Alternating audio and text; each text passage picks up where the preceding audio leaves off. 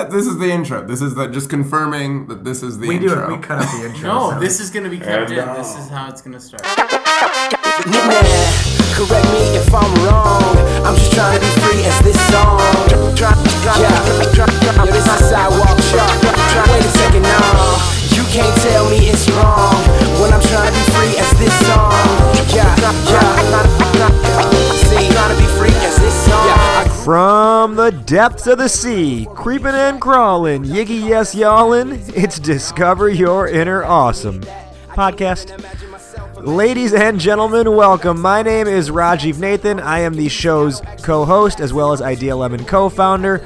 As usual, I'm with my co host and co founder, Martin McGovern. This is the Discover Your Inner Awesome podcast, the show where you get an invitation to listen in on some kick ass conversations with some super, super dope people. People like entrepreneurs, artists, and musicians who we have come on this show and talk about what's on their mind. Every episode, we explore a deep life question so we can all figure out who we are, what are we doing, and how can we do it better. That's what this show is about unlocking that inner creative genius and, as the title says, discovering your inner awesome. This episode here is the season three finale of this show. Sorry to part ways with you, but we will be back soon. And in the finale, we get together with a new friend of ours named Esteban Gast. Esteban is a comedian and an educator. As he says, he resides at the intersection of silly and serious, and you're going to hear pretty soon in this episode, it's a whole lot of silly and a whole lot of serious, and it's the perfect intersection of the two. As each of us gain more and more experience with charting a new path for ourselves and going down that path of really doing what we love, there's a lot of unexpected things that have come up. So, in this episode, we ask the question what is the true cost of doing what you love? Something that never really gets a chance to get discussed because everyone thinks it's all sunshine, ponies, and rainbows. But the fact is, it's not. There's a lot of unexpected things that come up. So, that said, we talk about what's the true cost of doing what you love.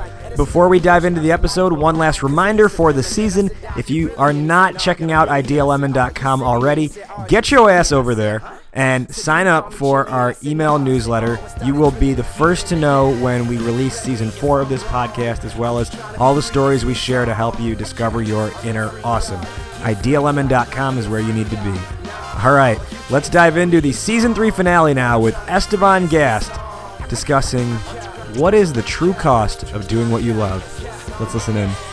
I, I think I'm in a situation where I'm doing a lot of things that I love, and a lot of dreams that I've had have have started to become reality, right? So so it's almost like I've spent years putting in all the work and all these different things in terms of different businesses, and especially something to probably focus on is in terms of comedy and speaking. So for years, you know, putting in the work, uh, and then this spring I have like 25 college shows, uh, and I'm traveling to clubs, and I you know businesses businesses. That's tricky to say. Stuff is going really well. Uh, and so there's all these segments of my life, and they're all going well. Um, and then I haven't like seen my friends uh, or done anything. Like I'm just in, living in hotel rooms, and I'm like just work all day, and like you know, like it's insane. It's been it's been insane, uh, and it's been really great. I don't want to appear not grateful. Uh, it's been I'm incredibly blessed. You know, and a lot of it is lucky, and I feel very grateful to do all this cool stuff. But it also is like, you know, like the time in my life where I'm like seeing a therapist and like all these different things because I'm like, oh my gosh, all of this is happening, and it's so much. It's so much more work, and I don't know. No one, no one told me that they're like, hey kid, have dreams. And then when they come true, it's gonna be like long and hard forever, and then you die. Like that should have been the speech rather than like, "What are your dreams? You can do them, kid." It should have been like, "What are your dreams? You're gonna literally chase them forever," and it'll be like fairly rewarding, and there'll be good moments, but you'll also like be on your computer in airports and sleep in you know crappy hotels across the U.S. Yeah. And like I was telling uh, you guys, like yesterday was the Super Bowl, and I like I left town for some shows. So yesterday I came back into town, and then tomorrow, so I have a one day turnaround. Tomorrow I leave for Panama to like host, like MC some really cool conferences, and I return from that, And in the airport itself from Panama, I fly to Wisconsin for shows, and I come back and I have three days, and then I go to a three week mid Atlantic tour. Then I go to New York for shows, and I fly from New York to St. Louis for shows. So it's super cool, right? Like 18 year old Esteban would be freaking out. Like that sounds like the greatest thing ever. When you say shows, these are all comedy shows. Yeah, these are all comedy shows. Yeah. Uh, so 18, right? 18 year old, like Esteban from a year ago would be like, that is the life I want. But now, you know, like in that schedule, where is there time for friends or relationships or like catching up on Netflix or like, I mean, no Netflix and chill. there is no, Netflix, and, Netflix chill. There's no chill. That's the. So yesterday was the Super Bowl, and I spent it catching up on work and uh, and like finalizing stuff with the tour because I'm gonna be in Panama, like and calling people that I needed to call. And these weren't like friend phone calls, right? They were like agent and you know school and uh, yeah. Again, like here's a we published the book uh, with the I teach for the University of Illinois and teach creativity. and We published the book and like that's been really exciting but yesterday was the super bowl and i was like writing marketing plans for the book because that's the only time i could do it. So it's the first super bowl i think i haven't been with friends or haven't seen in like years. And again there's no pity party like i'm, I'm so incredibly lucky i'm so incredibly blessed. But it's it's something no one talks about. No one says hey do you want to start your own business? Hey do you want to pursue an unconventional career plan? Guess what? You're probably gonna you know be working through super bowls. Guess what? Your saturdays are gonna be full. Oh, you want to travel for comedy? You know what that means? I have no week nights. You know, like if I'm like, hey, girl, want to go on a date? She's like, when are you free? And I'd be like, I don't know. Noon. Yeah, I'm free. Bet- At, between eleven thirty and one. yeah, yeah, I'm free at noon or when I retire from comedy. How is You- or do it, Raj. Just want to come watch my show. Yeah, I've done that before. Yeah, that's It's that's so, the- it's so self fulfilling. You you can you can sit in the audience. It'd Yeah. be great. Buy a Uh-huh. ticket even. Like, Yeah. that'd be awesome. come watch me. I have Yeah. suggested that before.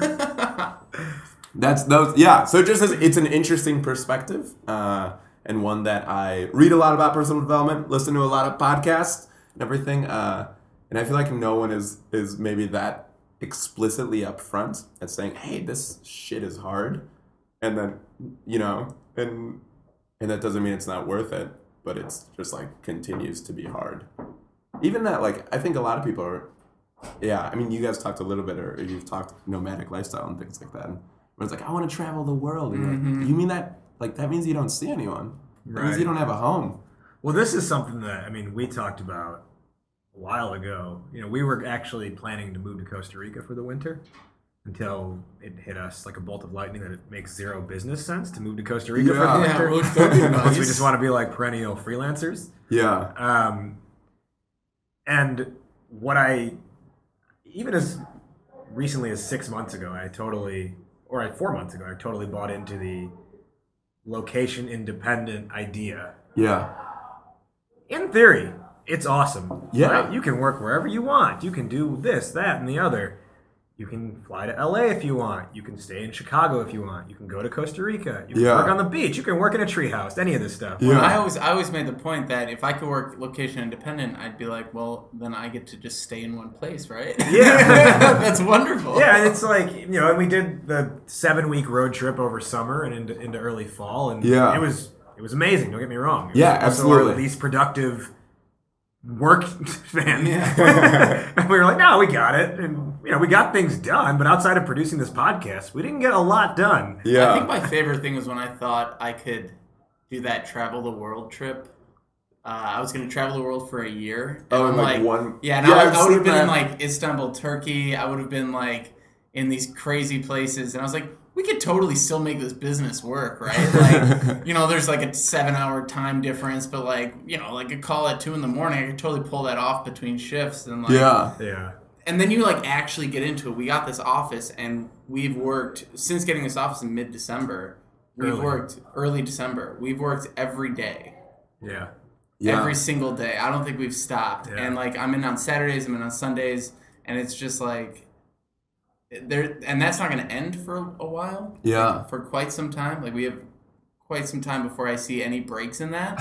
and uh, and someone I was talking to recently was like, "Oh, you like own your own business. You have like unlimited time off. Like you can just go wherever you want." I'm like, I But then the business doesn't make money. Well, I was, like, I was like, I went and got like an hour and a half lunch today, and I was like, this is nice. Yeah. like this is. I'm, I'm listening to an audiobook about our business, but like this is really nice. I have like an hour and a half to like Yeah. you know think for a second. Yeah. But It's, yeah, it's just so easy to buy into that narrative. Well, and it, it, or, or even say like that will, yeah, it's like location independent. Oh, that's awesome. That's great. But you know, like what is proven time and time again to be really good for like happiness and fulfillment, like having a home base, having deep, lasting relationships, that's, and that's like the part of having it too, like, right? That, what they don't tell you, what I was kind of going to get into with the location independence thing. Yeah. Is, so you're just gonna pick up and drop groups of friends every four to five months. Yeah. Like that doesn't sound awesome. And then there's you know, no you'll get one you'll, you'll start to get like No deep friendships. Someone be like, bye. Guess I'm out of here. Yeah. yeah. And Yeah. with the specifically with the Costa Rica thing, it was, and again, you know, I, I still think I'll end up doing it for like a month at some Mm-hmm. point, and it'll probably just be more of a vacation, an extended vacation than anything else. Yeah. you'll be working on it. Yeah, and but I'm not gonna let you know. but you know, like one of the things I'm looking at, you know, going back to when we I was so sold on the idea of like, no, Costa Rica for the winter, it sounds awesome. Go out of Chicago for the cold, go to the sun, all that stuff. yeah. And I'm like, and you know, just basically live on a beach with like two, three people that we know, and that's kind of it, except for like the locals. Like one of my favorite things is being around people. Yeah. and I was basically gonna say, no, you know what? I want to not be in front, be around people for the next six months. Yeah. You're like looking around. You're like, all these people that I love. How could I get away that Yeah. from them? yeah, it's it, even even like right. So I'm traveling and like seeing the nation and like, and sometimes it's super fun, right? And and I mean, most of the time, again, I'd, I'd never want to give off like a whiny or anything vibe. But it's yeah, people are like, oh, you have shows in Memphis.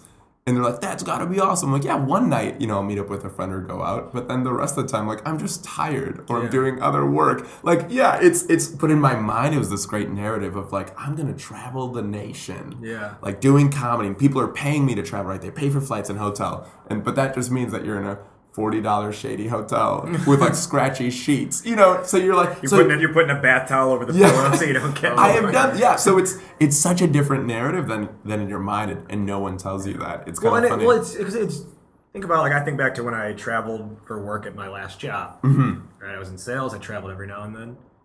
And prior to traveling for work, I was like, I really want to travel for work. Then I started traveling for work, and it was like you know, say three, four straight weeks, or three out of four weeks, being in a different city. Mhm. The idea of it is great. yeah.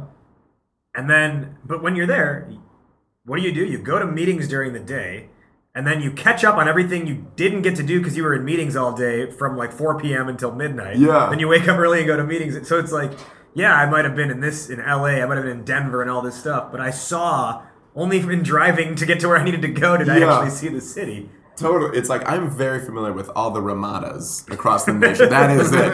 People are like, what's your favorite place? Actually, this is a, this is 100% true. Someone someone uh, someone said, "What's your favorite place that you've been?" And I sincerely said, "Oh, the Denver airport." Uh, and they're like, "What?" And I was like, "Oh, like like I'm sorry. Like I guess I've gone to Vegas for a show." And like Vegas is fun or whatever, yeah, or like these different, or there's some fun, quirky small towns. But like my first, I was like, oh, the Denver airport, they've got free Wi-Fi, like really good restaurant selection. Have you been to the Charlotte airport, by the No, way? No, is it good? It's a mall. What? it's just a big mall. That's amazing. and that, but that was like what I, like truly, like Denver airport. I'm like, I got it. I feel at home. Because everywhere else, yeah, I'm like, oh, I was in Vegas for a few days, but it was like I did some shows and then just went to the hotel and Yeah. like tried not to spend money and like. And then yeah, shows went later. shows were d- during the day at times. So there's all these different variables that like in my mind, yeah, I'm like I'm traveling to Vegas for a show and like I'm like this is gonna be amazing, and it just is literally me in the hotel Yeah. watching forensic files, going to sleep. yeah i think and just to kind of like i guess cap off this whole location thing the other thing that i realized why it doesn't make sense to be location independent is and i'll say i'll caveat it with technically idea lemon is location independent and for that reason we chose chicago Mm-hmm. Yeah. right we're like well let's just stay because Yeah. we have a choice why don't we stay where we have roots and where we have established relationships yeah, but this idea of like the laptoppreneur is what's being sold to a lot of people now. yeah, You know, go work on a beach. First off, working on a beach is kind of annoying. Like the computer gets hot totally- in your lap. There's It would- sand everywhere. Yeah, it would totally ruin the USB port. yeah. like your computer gets hot. Like you're you know you're in the sun. Yeah. Yeah, but it makes a great like Instagram. Yeah, picture. exactly, Worth right. it for the Instagram pictures. And this is where I say, like, location independence. I think it's perfect for someone who's forever just going to be like an SEO specialist or Mm-hmm. a freelance, whatever, blogger, writer. To have to build an actual business, yeah, technically you can run it anywhere you want, but you need to be on the ground talking to people consistently. yeah. And that's one of the biggest things, like, since not decided, since being like, we're not going to Costa Rica, we're staying in Chicago. One of the biggest focuses we've had is being in front of people as often as possible Yeah. and that like that's how you build a business is with relationships and getting customers and establishing partnerships and that kind of stuff. Yeah. and that doesn't happen if we're the face behind the lap, you know, behind the email, behind the laptop.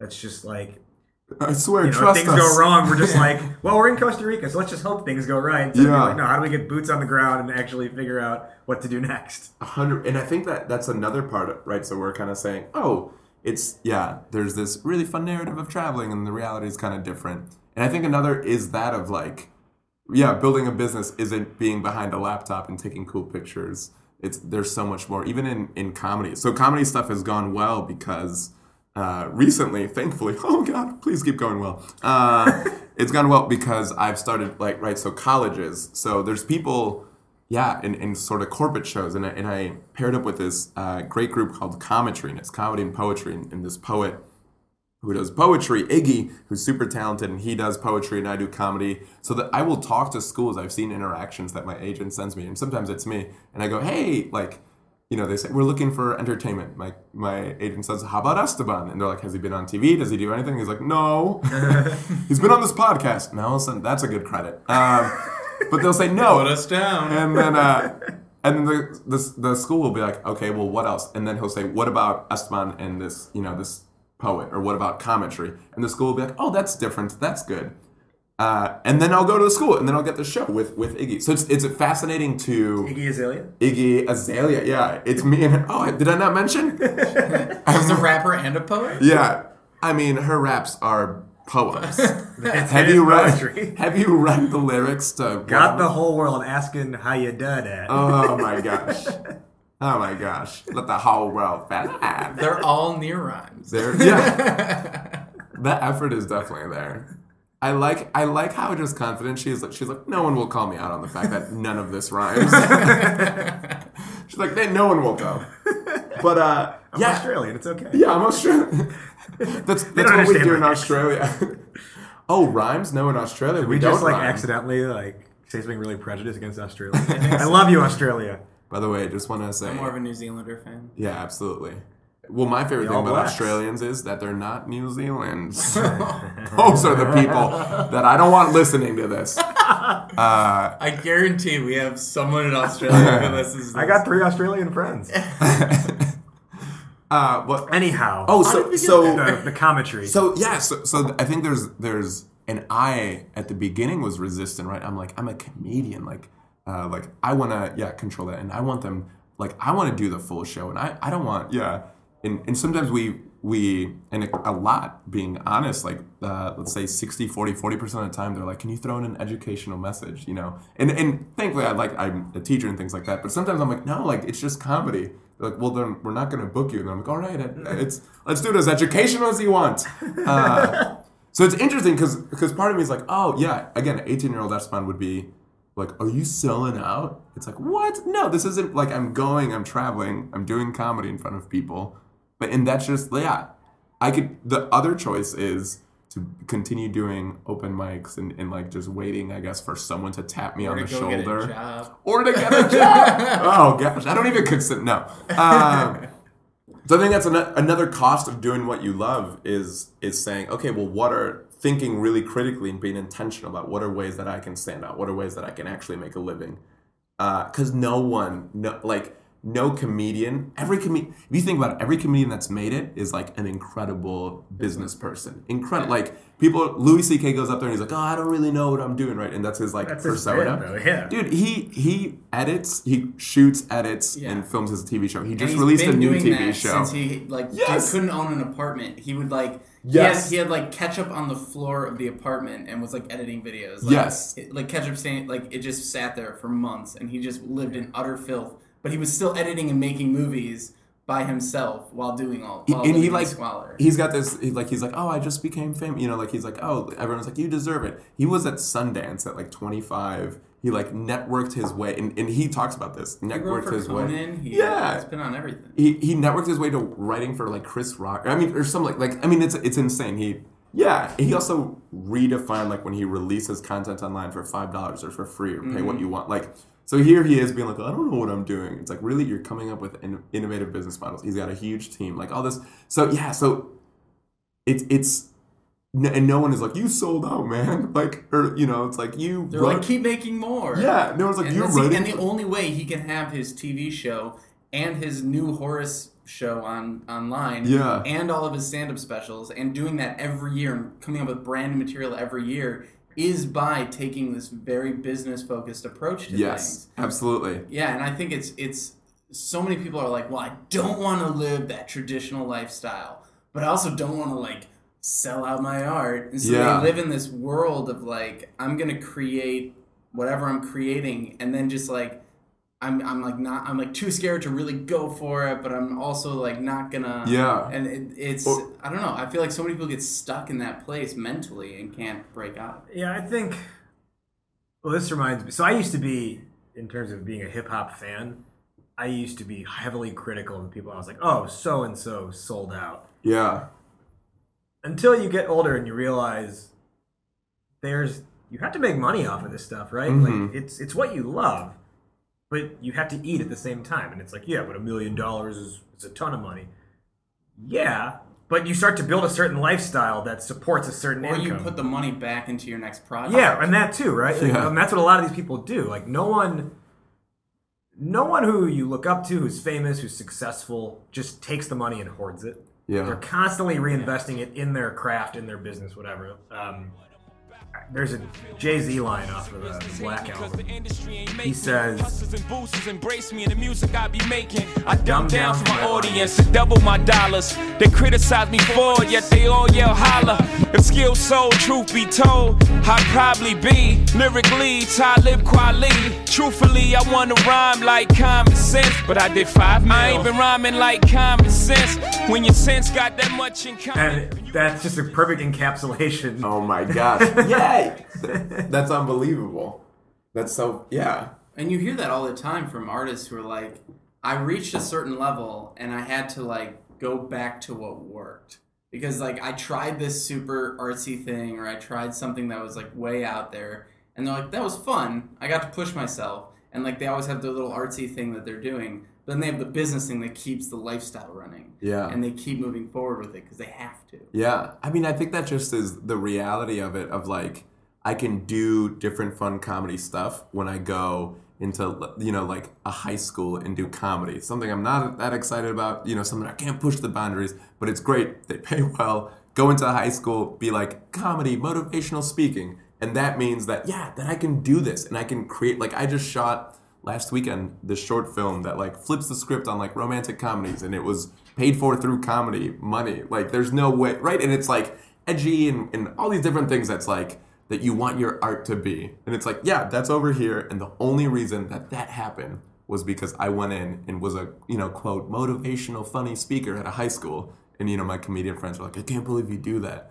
was like yeah but you know what's going to be fun creating like creating all this other stuff yeah. Yeah. i think John Mayer doesn't like that he like your body is a wonderland Yeah. did well, but he's like, great, I did that. Now I can make like a random blues album. Yeah, yeah. And he's like, and then when yeah, when people need it, I'll make Waiting on the World to Change. Done. Yeah. Like he's like, let me go make some more random. Like let me go live on a ranch and make a new album that no one really likes, but I like it. And he's like, all right, when you guys need me, I'll write another cheesy. I'll write Daughters. Like when you need me, just come back and just play four chords. And then he's like, then I'm gonna go over there and make this cool shit. Like that's I don't know. Well, and that's I was listening. There's this podcast called Song Exploder, and it's amazing. They basically invite artists on, and the artist goes through and piece by piece breaks apart the song and how it came together. So they play like the demo track that they recorded on their phone, and then they show like, oh, and then I found this record player and it had a weird click on it, so I recorded the weird click on the record. That's so then- cool. Yeah, and they're like, and then I I bought this new djembe and like it had this weird thing going on, so I was like, sure, use that. And then I stole this riff from this band and I put that in there. And like they they interviewed or they had MGMT on there and they're like, yeah, we basically just stole this piano part and we made the whole song on the laptop we use for like our papers in school. Like we had no idea what we were doing. We were students and the song was a joke. That's And- incredible. And, the whole thing is like you start to realize that um, what we perceive the creation of anything being, like we what we see is the end product, and it's completely isolated from the process that led up to it. So like whether it's entrepreneurship, whether it's whatever, like you, you see the person on the beach with the pictures and the cocktails and the oh that lifestyle, right? You see that lifestyle that they that you assume they're living, and then you look at the process of how they get there and how they create the output, and it's so intricate and time consuming and like like they recorded the the the demo like 10 years ago and they're Yeah. like oh and now i get to use it in a song it's like they didn't just start making music yesterday and now they're a hit song it's like these, Yeah. things, these things add up over time and you start building over time and you really have to be constantly doing stuff in order for something to finally hit Yeah. I was watching this interview. I'm trying to think with who. I don't remember. It was some big entrepreneur guy. Uh, I don't know. Jack Dorsey, someone like that. Jack Dorsey's famous for his. Maybe it was him. But they were. So there's this interview with him, and they go, and he mentioned in one line, he said, Yeah, for six years, I was broke and like just trying everything, and like I was so down. Uh, and then finally, whatever, you know, Twitter hit or Square hit. And the, the, the interviewer completely was like, Oh, that's great. Well, tell us about what's happening now. And that's insane. Like for the fact that for a lot of these people and a lot of artists, right, and entrepreneurs, there's there's just one line to be like, oh yeah, by the way, five years, everyone doubted me. My parents, you know, like Yeah. were unsure, and they're like, what are you doing? All my friends were like, are you crazy? I didn't see my friend, you know, like so it's it's I think it's like humbling to hopefully things continue going well to be like that that yeah one day I'll be like oh yeah you know for three years I started touring doing colleges and it was kind of lonely and you're on the road and like you know a lot of relationships suffered and all this stuff, like and then and then it's but it'll no- just be it'll be one sentence. Yeah say, and the interviewer's it was like really hard for years and now i'm doing this. Yes and everyone glosses over that. They go all right whatever whatever that's sad. Tell me about this. Like it's so funny we completely gloss over the interviewer's like yeah whatever that's boring tell me you're a billionaire ooh like What do you think about the person who's going to win the lottery? Yeah. What's your advice for them? It's like, Yeah. really? Okay. And I'm like, wait a minute, yeah, that for seven years or what or whatever it was. Yeah, it's it's so goofy. I think that's another. Which Yeah. puts so much pressure on anyone who's trying to get started on anything Yeah, because then they're like, it didn't work in the first three months. I guess I have to go back. And like, yeah, th- that's one of the big things that we always get asked. It's like, is Idea Lemon making millions of dollars already? Uh, no. But we have to keep going like- at it so it yeah, does. it's like it's like oh well then when when do you like when do you pull that ripcord and it's like we just started. Yeah. Like, I'm not thinking about the ripcord right now. I'm thinking about what is the starting point. Yeah. Like we're still well, at the because starting it's line. too much of an expectation of it's got to happen now. It's got to happen now. Yeah. It's gotta happen now. And that's the biggest thing I think that you have to learn or already have embedded in you is the patience aspect of it. yeah, Right.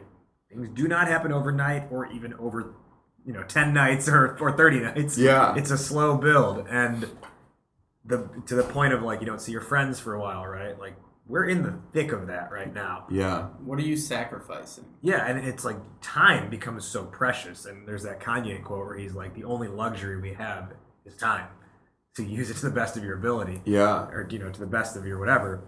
Hey, that Kanye fashion line is very luxurious now. They're like burlap yeah, sack yeah, bags. with holes in them. Oh. Think of how much time it probably took him to design that. That's true. Like that's what's so, I'm so No, Kanye. I know you're listening. I just want to apologize. But that's always what blows my mind. People are like, you, you see something come out, right? And you're like, like, uh, let's say Louis C.K.'s new online thing, right? Yeah.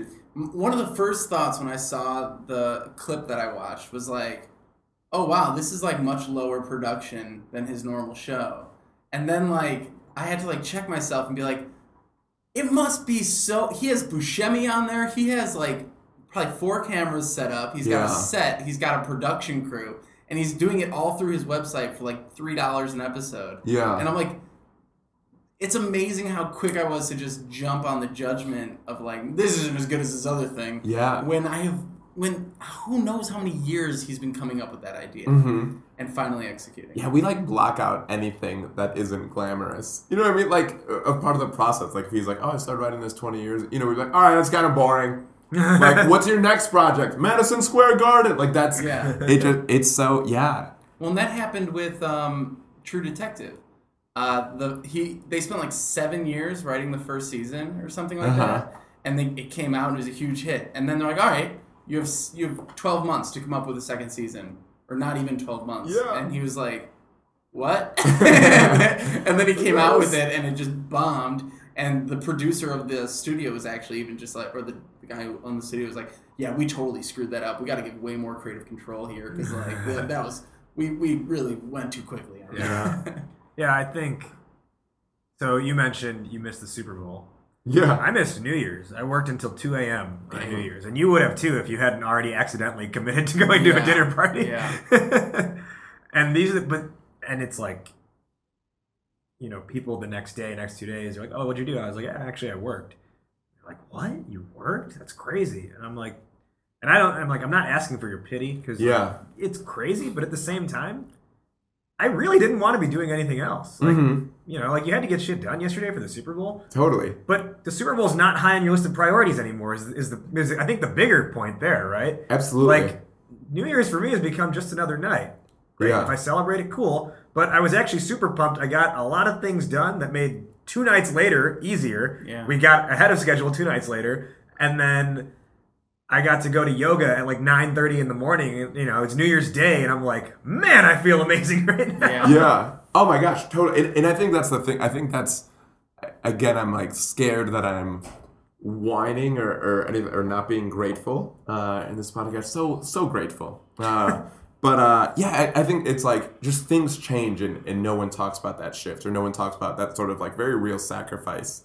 Uh, in in sort of yeah these sort of intrinsic ways of like yeah you're like you're gonna have if you want to It's do trade-offs, yeah right? Absolutely, because because you're totally right. I yesterday was great. Uh, Was yesterday Super Bowl? Yeah, whenever the Super Bowl, whenever this comes out, Super Bowl 2016. Uh, but the Super Bowl, I I had this great night. Yeah, I got a ton of stuff done. I'm going like I'm literally getting flown out to Panama and getting paid to like host a conference. You know, so if someone were like, "Hey, do you want to go hang out with your friends for one night and watch the Super Bowl, or do you want to like prep and rock like do this really good job?" Hosting like a conference in Panama, I'd be like, okay, well, a conference. Like, that seems yeah that that absolutely just the priorities shift and, and change. But i think there still is that part of i think i'm so happy and it's so wonderful and, and so much stuff is is yeah i'm so ex- like I genuinely uh, wake up excited to do things every day but i think it's it, like the second half of that is like i also wake up freaking exhausted because i slept four hours because i was working. You know so so generally i think sometimes with my friends I paint this rosy picture that, that I'm like, oh my gosh, you know, things are going well. I Right. wake up excited to work every day, Yeah. which is 100% true. And but then I'm It's only like, part of I- it. yeah. And then I mumble that I'm like, I yeah, I Then it's like, you know, I've been up since five a.m. yeah, You know. Yeah. yeah. well, I, I every morning we come in like, and we're like, so today it happened to me. I woke up and I overslept an hour, and I was like, oh fuck, I overslept an hour. Guess what time I woke up? Six thirty. I was like, I'm like, I love that oversleeping for me mm-hmm. now is six thirty in the morning, and that just blows my mind. Yeah. But I will say, like, coming out of you know the last job that I worked or was employed by someone else, I was waking up, I was going to bed super late and waking up as late as possible in my last couple months. because I mm-hmm. wasn't enjoying it to the point where I mm-hmm. was like, I don't want to wake up and go to that reality. yeah. Um, you know, so it'd be like I was supposed to be in by nine, wake up at eight fifteen, shower, and be out the door at eight forty five kind Yeah. of thing. Yeah, like you shower. and now it's um, you know right same thing like i'm getting mad if i snooze until 6.30 Yeah. and, and, I, and i greatly enjoy being up like four hours before like the rest of the world starts Yeah. and then you know like noon hits and we're like i've been up for seven hours already Totally. I yeah, I like don't use an alarm clock that much. I mean, I like wake myself like I yeah, again, g- there's a Who needs an genuine alarm clock? when i've you never noticed go to like bed? so on like the Yeah. weekends now so like uh, yesterday or sunday yeah sunday i don't you know it's like i'm like all right weekend i'll give myself a break you know i'm not going to set an alarm Yeah. but i'm naturally like starting to wake up around five and then i'm like oh wait no no no go back to sleep Well, so a couple things I want to mention that kind of gets you to this point, right? Some of it is the urgency of like you're in the moment and shit has to get done, right? You have a flight to catch, you gotta you gotta wake up in the morning. Yeah. But it took a while to get to this point. Like I remember three years ago sitting in my apartment going, God, I wish I could wake up on Saturdays and like work on stuff because we have so much to do. Like I have my day job and we're trying to build Idea Lemon on the side.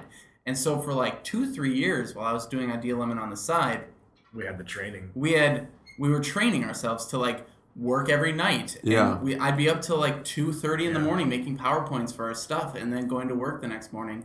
And I remember I actually like had an accountability person who we said to each other, we're like, every Saturday we're gonna get each other up and we're gonna do stuff. And they didn't follow through and I got pissed and it like caused a huge issue between us. And Yeah. like I ended up being like, screw you, I'm gonna have to like learn how to just do things and not wait for people because I can't I can't sit around waiting. Like things need to get done. And so I can't wait till noon on a Saturday to start working and stuff. And now we're you know, I'm waking up at seven AM on Saturdays and I'm like, cool, I've trained myself over three, four years to do this. Um, and one of these things that I read earlier this week, it was um, Mark Zuckerberg's sister, Randi Zuckerberg, and she said that you have sleep, work, family, fitness, and friends. Those are the five things in your life, and you can only have three. and uh, the book, th- they say to learn more about this, it's the art of not having it all. And I just think that's really amazing because I thought about it. I really sat down and thought about it, and I was like, all right. So I started dating in the past week and a half. I went on a couple dates, and I was like, all right, there goes sleep. I'm not. I guess I'm not sleeping anymore. Yeah. And then I was like, all right, and I also missed yoga, so there goes working out. So I tried to bring both yoga and going on dates into the same week, and like everything blew up, and Yeah. like I couldn't function. Like today, I'm so tired because the train didn't leave until 11:30 last night, and like I just haven't slept. Yeah. And so it's like it's amazing because you're like, oh yeah, well you know, if you're gonna be an entrepreneur, you need to be working hard, working out, eating right, having your family in, in check. You need to really understand social connection and like really get out there and talk to people. And like you really need to have your pulse on on the industry and like and, Yeah. and at the end of the day you're like, no, I just need to get these emails out and this podcast done and like hopefully go to bed at a decent hour and like all that stuff i think is it puts too much pressure on you as well to think you could have it all Yeah. and so i think it's really interesting that this article came out this week I love that. Even the title of that book, I think, is good. I think I think there needs to be yeah this counter narrative that's like this is hard and yeah, and you're gonna wake Well, up and that's excited, but you're gonna wake up tired. And you know what? Some days you're not gonna wake up excited. I was yeah, I was telling you guys like so much of my job not yeah for me to go right on stage and have a fun show and, and do all that like and, and talk about comedy i'm excited about and and all these different things. And that's just one part of, of kind of the equation or one part of what i want to do well it's like that small thing. So going on stage talking to people and making them laugh. Like for that to happen i mean it had to yeah i kind of was like you know what? Let me make let me pair up with this poet. You know what? Let me talk to this agent. You know and then you know what? Let me be in conversations with the agent you know what let me call the schools and confirm everything so like for that to happen uh I mean, it's just this huge chain of like, yeah, very businessy things, very boring things, spreadsheets, like tax forms, like all these different things. You know, get like getting there and arguing with all like all these. Yeah, I don't know, like there. It's so much more than that. I lo- yeah, I love that. It's like there needs to be this counter narrative. It's like you're not gonna have it all, and you're not gonna have fun the whole time, Right. and it's not gonna always be what you love. Like it's not gonna be like you are doing your passion. Nothing else matters. It's like no, you're doing your passion, and then you're not to wake up paint a painting sell that painting and then just go have fun with your not friends even Right. sell that Go have, painting. like, lunch and- Yeah. Someone comes up and they go, "Excuse me, could I buy that painting?" Like that's the like have fun learning marketing photography uh, Yeah. branding um, running networking social running- media, yeah. and and there's gonna be you know tax forms and payroll and and production and you're gonna find spaces for your art. Like there's eh, like yeah, it just is. Absolutely, it's like I didn't know being a comedian like the way that I am now.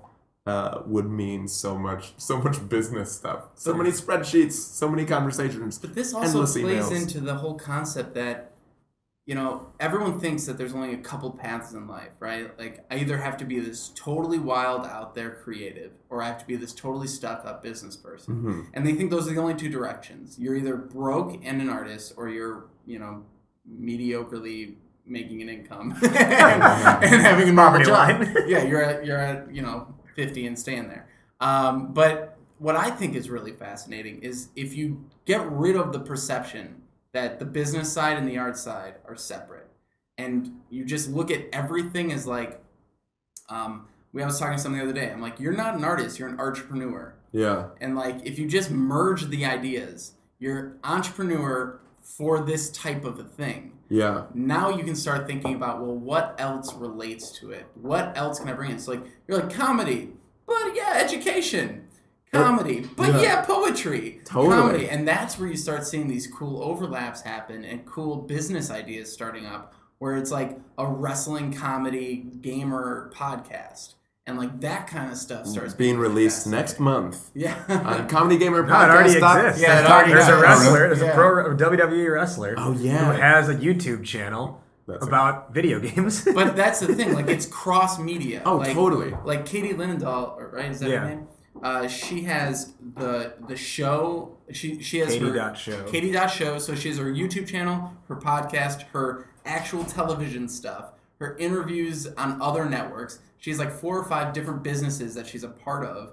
Like it's not just one business and like that's the end of the day. She has like five different businesses Yeah. going because each one has its own business model, its own stream of income, its own cycles of up and down. Yeah. So like if if one thing crashes, her whole life doesn't fall apart. She has something else to pull in. Totally, and, and that's so I teach creativity uh, at the University of Illinois, and that's like that's vintage, like classic creativity is is connecting things that seem seemingly unrelated, right? So it's like Steve Jobs had creativity, just connecting things, and yeah, even we have creativity exercises. One's called juxtaposition, where you take two things and randomly, like so you go. This is an activity we do, like through a dictionary, random word generator, and then you have these two things, and then you come up with ideas, and that's exactly right. So it's like comedy itself, yeah, is going to be tricky, but comedy and education or comedy and in blank, comedy, yeah, comedy in business. What would that look like? I mean, you guys, you guys do that, uh, and and you keep adding that, right? So again, like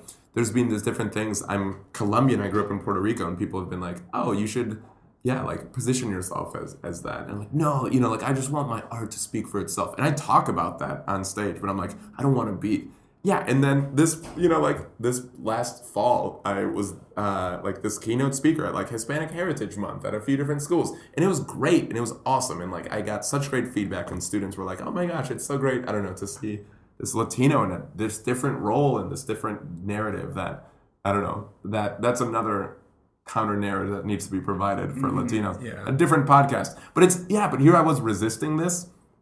And it first off, I mean, from a business standpoint, gave me shows and money and this great opportunity. And then it like I made an impact, right? Instead of being at a bar in Chicago or, or a comedy club in St. Louis and people being like, yeah, be like, hey, I had a rough day. You made me laugh. Thank you. Will you buy my CD for three bucks? Yeah. and this was And I'm like, I don't even own a CD player anymore. Sell me a USB drive. I hardly have one of those. Yeah. I have to buy an eighty dollar accessory to have a USB port. Uh, and here I was, students in colleges being like, "Wow, that's great! I never." Yeah, I mean, so there's all these incredible, and and yet I still, again, being totally honest, like I'm still resistant to that. I don't want to be, you know, a Latin comic.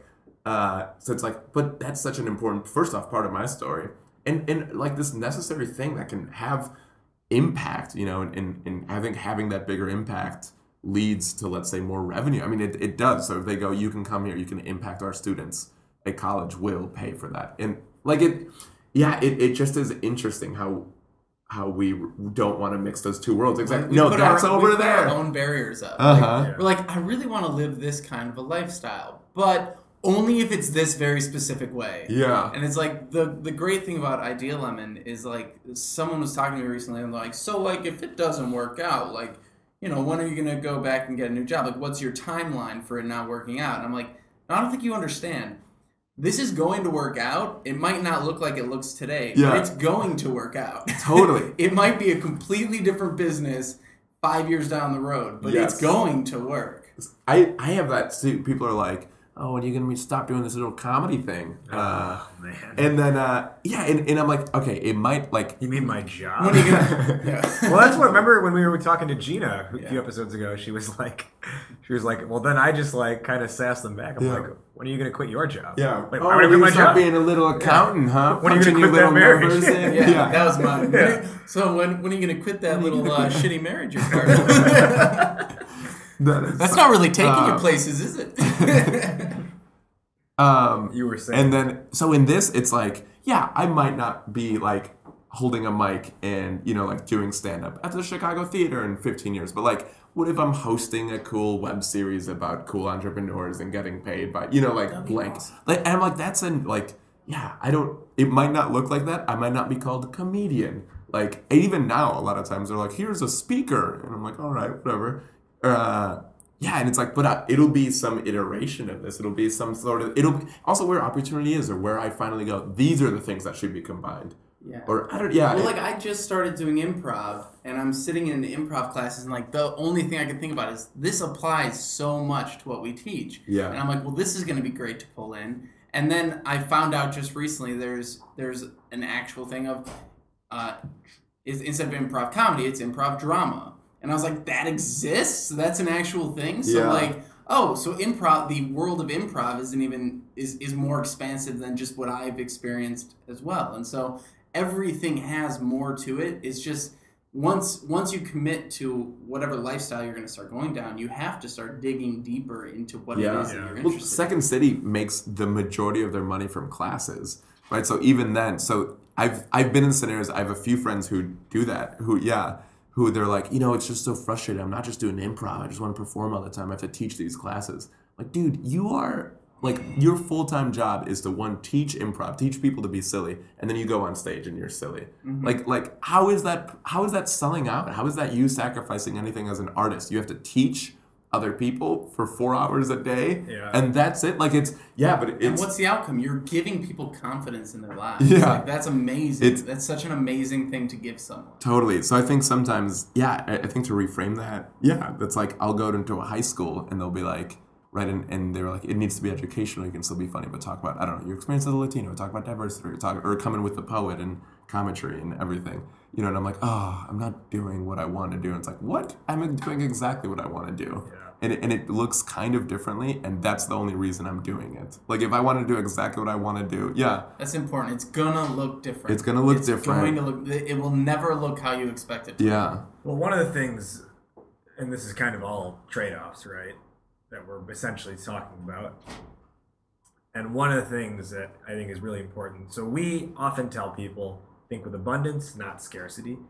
Yet, I think even as much as we can tell other people that, the first thought that then goes through someone's head, myself included, when something comes up is scarcity over abundance. You know, like tell yourself, no, no, wait. Just because this is happening doesn't mean other things can't also happen. yeah So, like a couple weeks ago, maybe even last week, we were talking about a future project idea is to um, take the 16 Myers Briggs personalities and make a hip hop album, one song for each personality. that type, is awesome right. And my first thought was, wait, but I like the raps, the type of raps I currently write. And then I was like, wait. But that doesn't mean I have to stop doing my like just because I do this project Yeah. doesn't mean I, Raj, I can't you're only allowed else. to rap about personality Yeah. types for the rest of your career. and let that define you Yeah. you'll be known as myers-briggs guy forever no totally it's such it's MC Briggs. MC Briggs. that's amazing And Yeah. that's but that's it's funny that for as much as I can tell other people, think with abundance, not scarcity, the first I think just inherent thought is, oh, this might be something we do. Means I can't do something else. It's like, Totally. no, no, no. No one's telling me I'm not allowed to write my own raps in my spare time. Yeah, totally. Yeah, it's like, oh, I do shows at high schools because I can't do comedy clubs. It's like, what? Right. How are those? Yeah, I, th- I th- yeah, I think that there's so much, there's so much opportunity, and we, yeah, we just block ourselves off, or we, yeah, and it's like, I can't do that. I can't do this, or, or I'm not. Yeah, I'm not a business person, right? I just, I just shot this movie, and there was so much pre-production. Uh, it's a super short film. Movie sounds big. Uh, but there's so much pre-production. Yeah, and it's like it's like, oh, now I'm yeah, it, it just to think, oh, I can't do this because it's a lot of spreadsheets and I was managing people and I like, you know convince bars to shoot there all these different things and like this yeah this sort of timeline this like project management thing i don't it's like of course whatever do that that's part of it. You know i have to do that and that's fun and then i'll get better at that. And then you know what happens? That i made and starred and wrote this super fun film with all these talented friends. Like you know it's like that's that's worth yeah. this opportunity. Yeah every, every, everything is there it just is. That's such a good point. Like, I think one of the key aspects of choosing any sort of non-traditional career path, it's less about exactly what you're working on at any given moment, and more about being in control of or or putting yourself around people who think like you. Mhm. And so, like, the thing that I struggled with the most in my previous jobs wasn't so much the work because I'm still doing basically the same thing. yeah Like I'm still, I mean, to an extent, like we haven't gotten into online ads, but someday we might have to do that, and I'll pull that information back in. But making PowerPoints, I made PowerPoints all the time. We're still making PowerPoints. Like that hasn't changed, right? Sure. Um, you know, it's being able to speak. Like these things are essential skills that I learned all along the way. But what's different is that I'm doing these things around people that I think more similarly to mm-hmm. and like this conversation like the whole fact that we have this podcast is me and and like our company basically saying we need more people who think like us around us and we want to find them how do we find them and like this is the excuse to go find more people and like creating a project for yourself or like doing what you love quote unquote yeah is more is less about like I want to make this show and make it my way because you're always going to need someone else to edit, someone to write, someone to act. You can't control every actor. You can't control everything like you're going to make a movie or a show. And at the end of the day, it's I want to be around people who also want to create this thing. Like Yeah. that's more important. Because you know what kills you when you go, man, I'm doing what I love, but it sure is hard. And your friend goes, but you're doing what you love. Shouldn't you love it? And then you're like, oh my gosh, is there mm-hmm. something wrong with me? You- So it, even the fact that we're having this honest conversation, be like, hey, we're all doing what we love, but man, there's times that it's tough, and there's times that it's tired. There's times that that we've had to go in different directions that we didn't expect. And all of us are like, yeah, that's true. This is normal. Like this is a normal part of the process. Instead of yeah, someone who doesn't understand that saying, yeah, well, why? Like you shouldn't do that. It should always feel good. You're doing what you. You're not in this office, so it should always feel good. You should always be excited. Well, like, part of it is we only appreciate it because there are the not so glamorous aspects of it, right? If That's everything was 110% all the time, if, if doing taxes was fun, yeah, we wouldn't appreciate having this podcast. Yeah. yeah, Well, and then there's those nights where like, you know, I moderate a panel with people that whose books I've read, and I'm like, like I didn't even realize how how like big of a name it was gonna be. I was like, oh, oh wow, all right, this is what I'm doing. Yeah. And then like I I leave that, and I just can't even like calm down because I'm so excited from that that experience, and like that. Then the next the next morning we come in, and I'm exhausted. Mm-hmm. I'm like, all right. Uh, payroll. I was like, Yeah. let's figure out how to do payroll. Yeah. Um, and like that's the the difference. And it's like, you know, I mean, I worked a full day, then did that at night, then came in the next morning, and it's just you doing what you love. It's it's you know, I have I have friends, and like the running joke for the past five years is that I'm always networking. They're like, Martin coming out to the bars tonight? Nah, he's out networking. Like Yeah. that's been since I graduated college. That's been the thing, and like it's just it's it's now so much a joke that like it's not even said anymore. It's just like, yeah, no, we, we get it. Yeah. It's like like that's how far it's come, and, and so like, what is the cost of doing what you love? That's the question here, and I, I'm curious. Like, I mean, I've given up probably a lot of very the level of closeness in certain friendships is what I've probably given up. So I was thinking, like, I'm in a lot of wedding parties, but I'm not the best man in any of them. yeah. And Always the groomsman, never the groom. Know, right? Right, girls. um, but like that's the thing. Like I was thinking about it, and I'm like, well, there's two reasons for that. Like one is like I've purposely like had to keep things at bay so that I could focus and get things done, and the other is there just isn't enough time to develop both really, really, really, really close friendships with lots of people, and also be able to work this hard. Yeah. and um, I mean, we've been doing Idea Lemon on top of full time jobs since graduating college, and so it's like, you know, what it's been however many years, and it's it's nonstop. I even had another company when we started Idea Lemon, so like I had three things going on at the same time in a four hour commute every day. Yeah. Like that was my that was that year for me. And I don't think I slept that year. Like I drank Red Bull every day. My health was awful. Like I would have a protein shake, like one of those muscle milks for breakfast. Five hour energies. I had a 24 pack in my desk. And like it was insane. I don't know how I made it That's through those years. Sponsored by a Twin. Yeah, Five sponsored Hour by Five Hour Energy. Energy. But like now I'm at the point where I'm like I can't do that stuff because it's not sustainable. Yeah. First of all, and so now it's like we'll be working and like you'll look at me and you'll be like, go do yoga, get out of your office, like do something because you're gonna just be awful tomorrow. Yeah. And like keeping that check and trying to find some sort of balance in there. Well, I think is really interesting. Yeah, I think the biggest kind of thing, maybe not the biggest, but one of the biggest things that we've all been able to learn is really good time management. Mm-hmm. You know, like while yeah, there's a ton of things that always need to get done. We do have the, and it's like, oh, so you have your own business? Just take ten hour lunches then if you want to. You're like, no, well, not really. I don't do that at all. That's an accurate statement. At the same time, if there's a day where you're like, I need to take an extended lunch, you have the liberty to do Mhm. that. Mhm. If there's a day like today where I'm like, you know what? I'm going to go take a noon yoga class. I have the liberty to do that. Mm-hmm. And we're accountable to each other, at least for now. And that's Until kind we of it. have employees, Sure. then we can't do that. Anymore. Sure, and, and who knows? Maybe we build a culture where it's it's fine. Yeah. But the thing is, even the decision to say I'm going to take a noon yoga class today, I've got to recategorize everything in my head to say, okay, how late does that mean I work? What gets pushed as a result? And wh- you know, where else are things happening because I'm doing or not doing this? So even just that small decision of saying I'm going to take a yoga class. Like I had to think long and hard last night about is taking a noon class the best thing I can do, or should I kill myself and wake up and take the 6:30 a.m. class, which is usually what I do on Mondays. Yeah. you know, I was out late for the Super Bowl.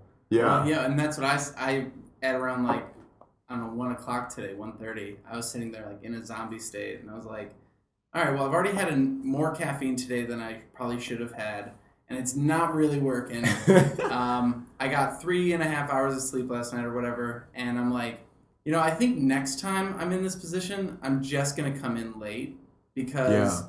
I don't think it was worth it. Like it's worth it if you're salaried at a company and you have to be there at 8 a.m. or your boss is gonna like be ticked off and you're gonna get a bad like score on something. But like if it's your own thing, the productivity is far more important than getting to the office by 8 a.m. And so like I missed out on the productivity today, even though I've been here all day. Like I Yeah. was far less productive than I wanted to be. And I'm like, I would much rather come in at noon and just kill it from noon to like 7, 8 p.m. than come in at, I think I got here at 8 and just like be a zombie, like, Yeah. oh yeah, no, what, what am I working on again? And then like ruining my own day. Like Okay. the, I'm losing my own, my own time. My Yeah. own- I, I was listening to this podcast from that was uh, BJ Novak, Oh, who yeah, is in the office. He also wrote a best-selling children's book. He also has an app Really? called The List. So he does everything, and it was unbelievable because they're like, "How do you do things so well?" And he's like, "I allow myself to like feel really good."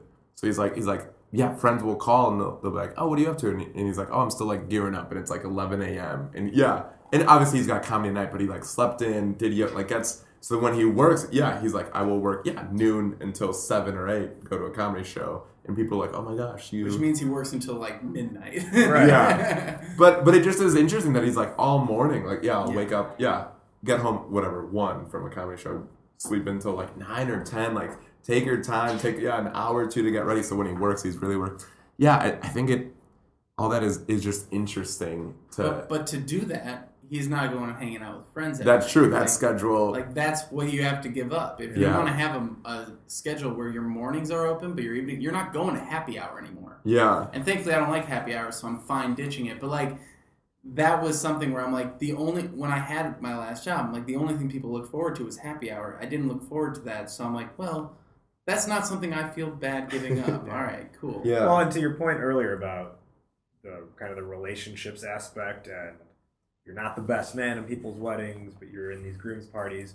Well, first off, one trade off of starting your own thing and doing what you love is you can't be at every wedding either because of time or because of financial reasons, Yeah. at least at the start. Vegas Yeah. bachelor party. Yeah, you're gonna, like you have to miss certain weddings, certain bachelor parties, certain birthdays, all that kind of stuff.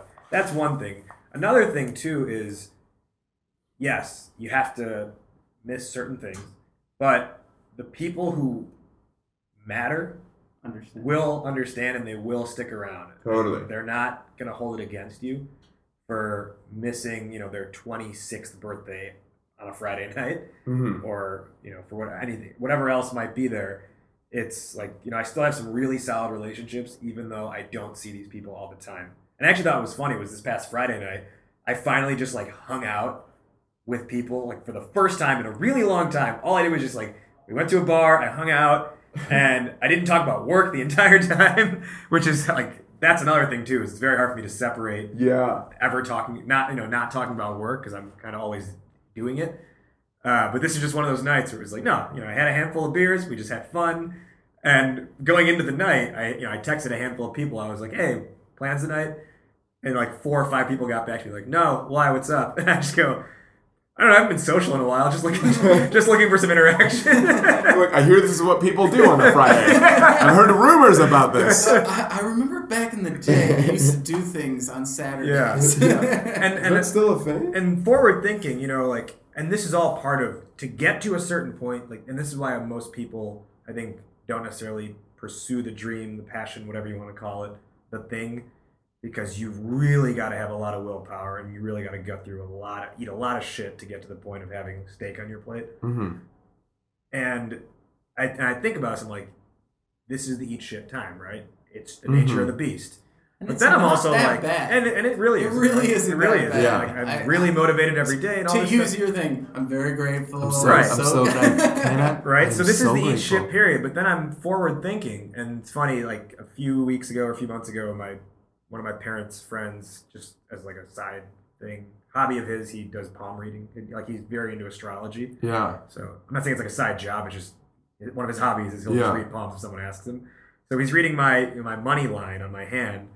He's like, uh, "You're not going to really be financially stable until you're about 50." And my mom's like, "What?" and then I was tell I told you that, Martin. And then you're like, like, "Shit, I I'm your hope business not." partner. and then I thought, and I was like, "Well, this is interesting because I'm building my own thing that I wouldn't be financially stable for another, you know, 20 something years." And then I was like, but that actually I could see that making sense because I feel like a lot of what I make, I'm gonna end up reinvesting to make more things. Well, that's Yeah. what Amanda Palmer does in uh, The Art of Asking. She spends a lot of time talking about how um, her Kickstarter was like one of the highest uh, funded Kickstarters. She was the first one to make it Yeah. to go past a million. Yeah. Yeah. and she immediately started getting flack about it. Like people were just tearing her apart. Like, what are you gonna do with millions of dollars? Like you just sitting in your room with a million dollars. She's like, no, like I've already spent the million dollars. Yeah. Like I spent it before I raised it. I've been paying people on the produ- production crew for months. Like, Yeah. Yeah. do you not understand how how running shows across an entire country works? Like, So I look at that and it's like, yeah, that could make sense. I'm not, you know, air quotes financially stable, whatever that, you know, definition of that is, because Yeah. I keep future girlfriends for Ron. Yeah, seriously. Because I keep putting it back into the business and things we want to create. But then at the same time, it's like, well, if the money's going back into the business, the effort's going back into the business too, right? Yeah. And I think another reason recently why I've realized why I am so into the Hamilton musical and listening to that soundtrack, like, what's the thing they keep saying?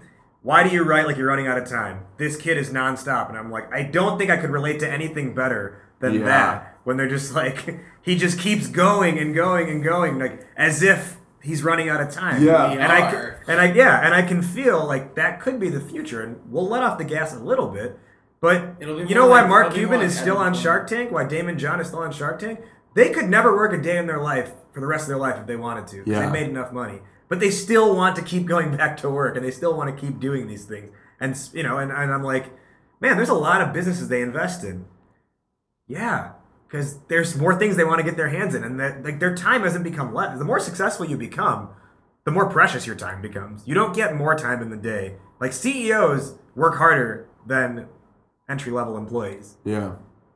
and and that's just the nature of it. And I, it's a reality that I don't, I'm not even. I'm not saying I'm afraid of. I'm just like, yeah, it's tough right now. Is it going to get any easier?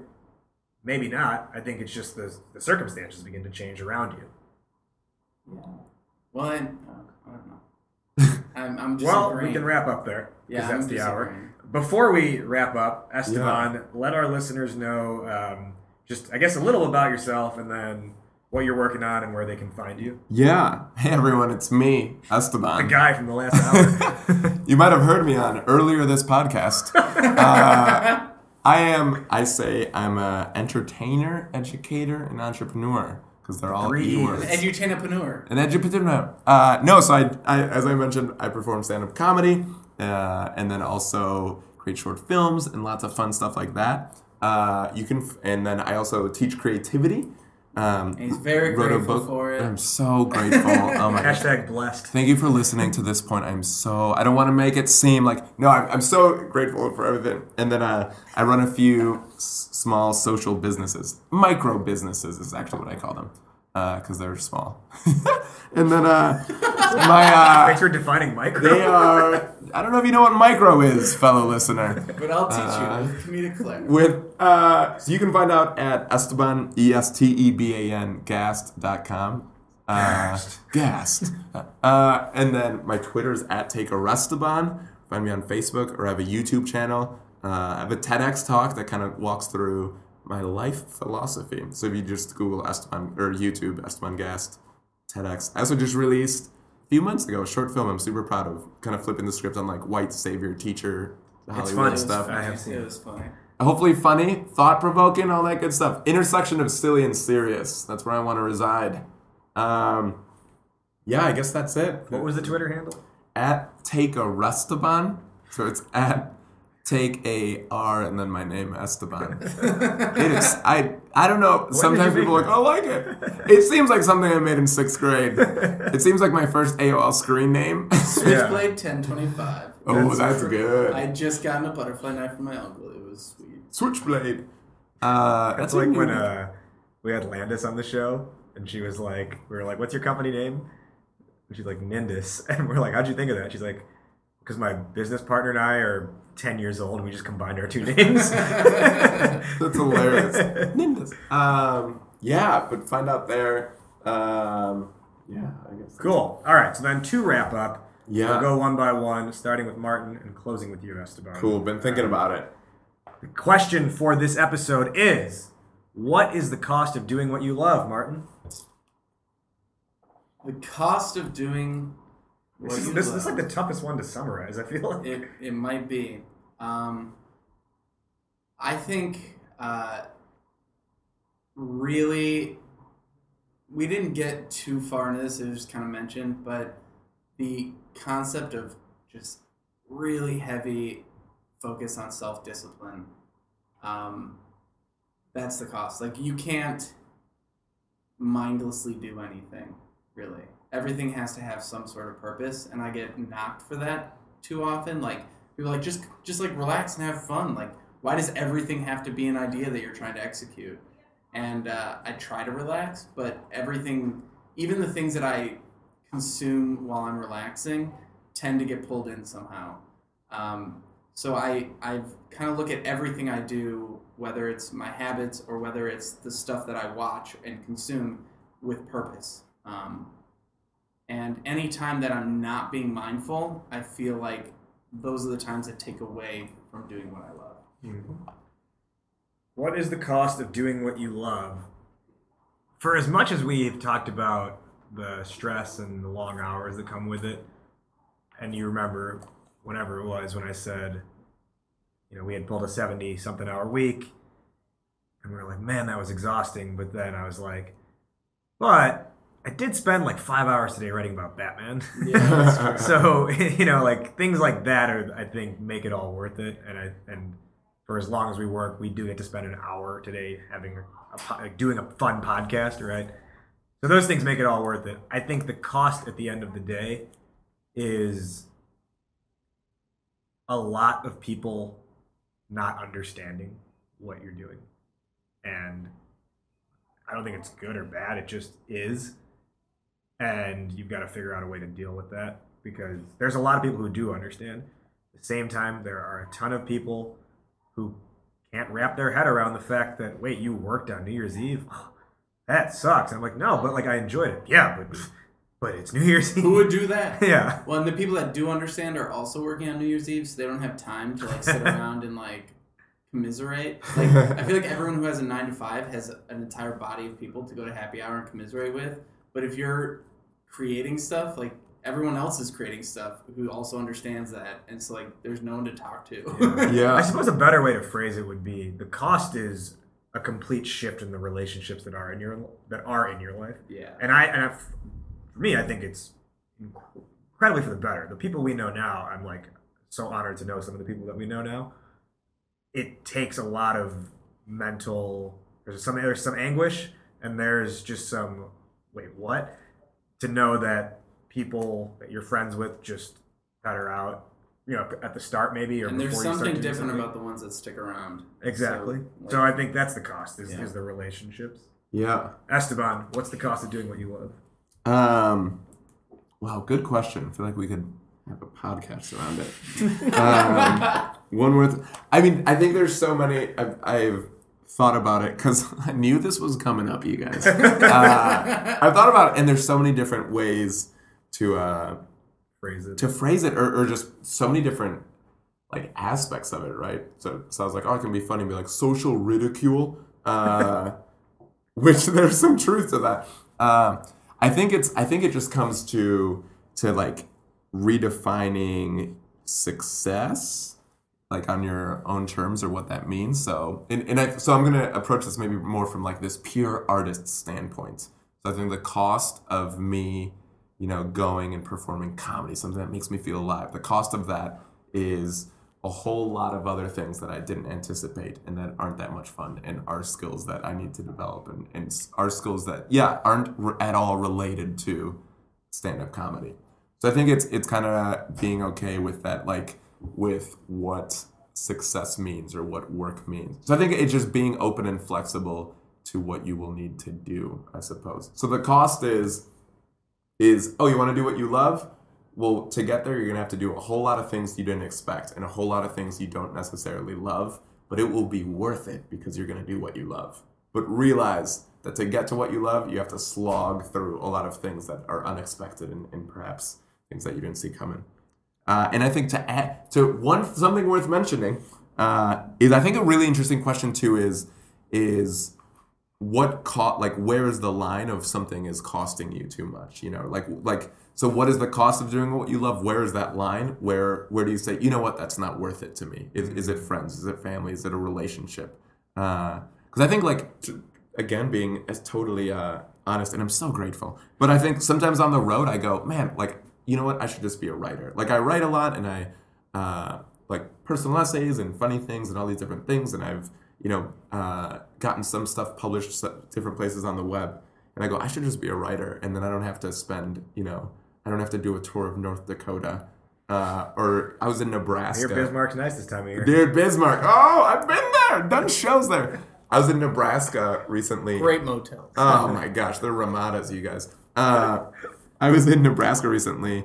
Uh, it was super fun and great, but we like got into this uh, small car accident. Everything's fine. Thank you for the letters you wrote. Uh, but I got into this car, you know, and I'm sitting there and I'm like, what am I doing? What am I doing? Like, the, you know, there weren't that many people at, sh- the shows, and it's like, what am I like? I'm here.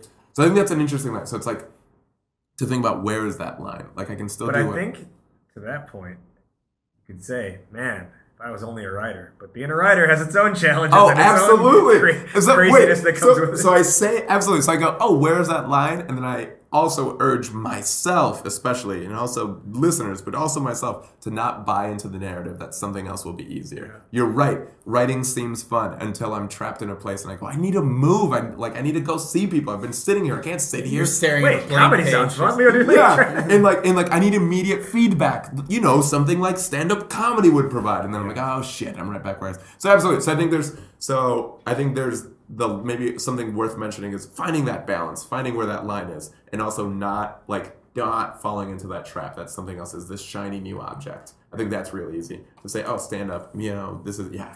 Writing. That's where. That's that new thing that. And then yeah. Yeah. That Maybe we'll do a part two then with uh, I agree. something like Yeah, that. once I once I quit stand up and We become need a writer. to we need to find another coffee mug with another question though, because the WeWork Do What You Love coffee mug. I mean, we've always says- do what you love. I says- noticed the always on the mug. It Well, says always do what you love, which I was before the podcast. I went on this big. That I was like, this is such bullshit.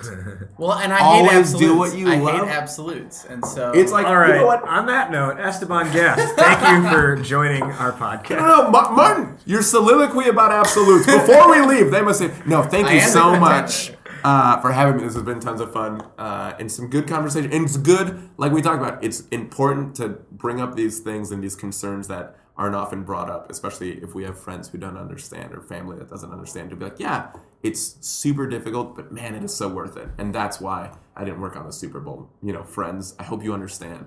If not, listen to this podcast and subscribe. And then you will understand. All right, thanks for joining. Thanks for having me. That wrapped up our conversation with Esteban Gast. Esteban, dude, thank you for sitting down with us. Really fun talk with you. Wherever you are right now when this episode hits, I think Panama or somewhere else cool. Crush it out there. Good luck on your travels. Good luck doing what you love, but also having tons of trade offs and costs that are coming up as a result of it. If you want to find out more about Esteban and his work, check the show notes. We've got them all listed in there. You, the listener, did you like this episode? If so, you know what you need to do? You need to go to iTunes and leave us a rating and review. And while you're there, subscribe to the show as well. I mean, that wouldn't hurt because those two things, I guess those three things, help more people find the show and more people then can discover their inner awesome. Ladies and gentlemen, that's the end of season three of the Discover Your Inner Awesome podcast. We will be back shortly. I don't know when, but we'll be back in not too long. So sit tight. In the meantime, check out our 40 something episode archive. You can listen back to all the great episodes we've had with so many cool guests. You can also check out everything on idealemon.com where we're doing tons of cool stuff, helping you just crush it at life and discover your inner awesome. That'll do it on this one. We'll send you out with our season three theme song, Sidewalk Chalks, lyrically free. Thank you again to Esteban Gast for joining us on the finale episode of season three. For Martin McGovern, my name is Rajiv Nathan. You have been listening to the Discover Your Inner Awesome podcast. Season four comes your way soon. But until then, take care and be awesome today. Said, then you call me chilly, and I said, nah. He said, oh, and started drilling again. Nah, correct me if I'm wrong trying to be free as this song. Yeah, so get free up, get free up, get free up. No, you can't tell me it's wrong when I'm trying to be free as this song. Yeah, yeah, trying to be free as yeah, yeah. Correct me if I'm wrong. I'm just trying to be free as this song. Wait a second, no. You can't tell me it's wrong when I'm trying to be free as this song.